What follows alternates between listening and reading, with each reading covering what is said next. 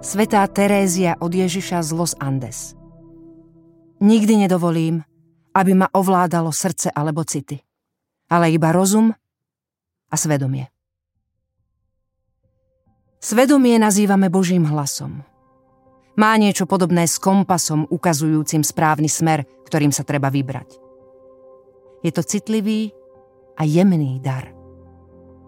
Egoistickým a dôstojnosť ľudí nevnímajúcim štýlom života ho možno znetvoriť a spôsobiť, že odumrie.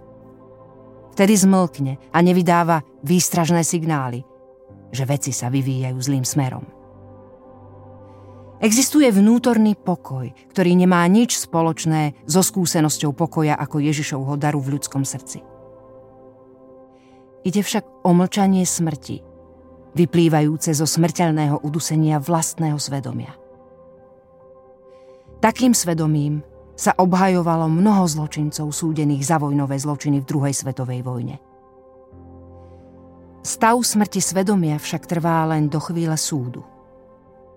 V stretnutí s Kristom, vo svetle väčšnej pravdy, svedomie znova ožíva. Zobúdza sa jeho citlivosť na pravdu.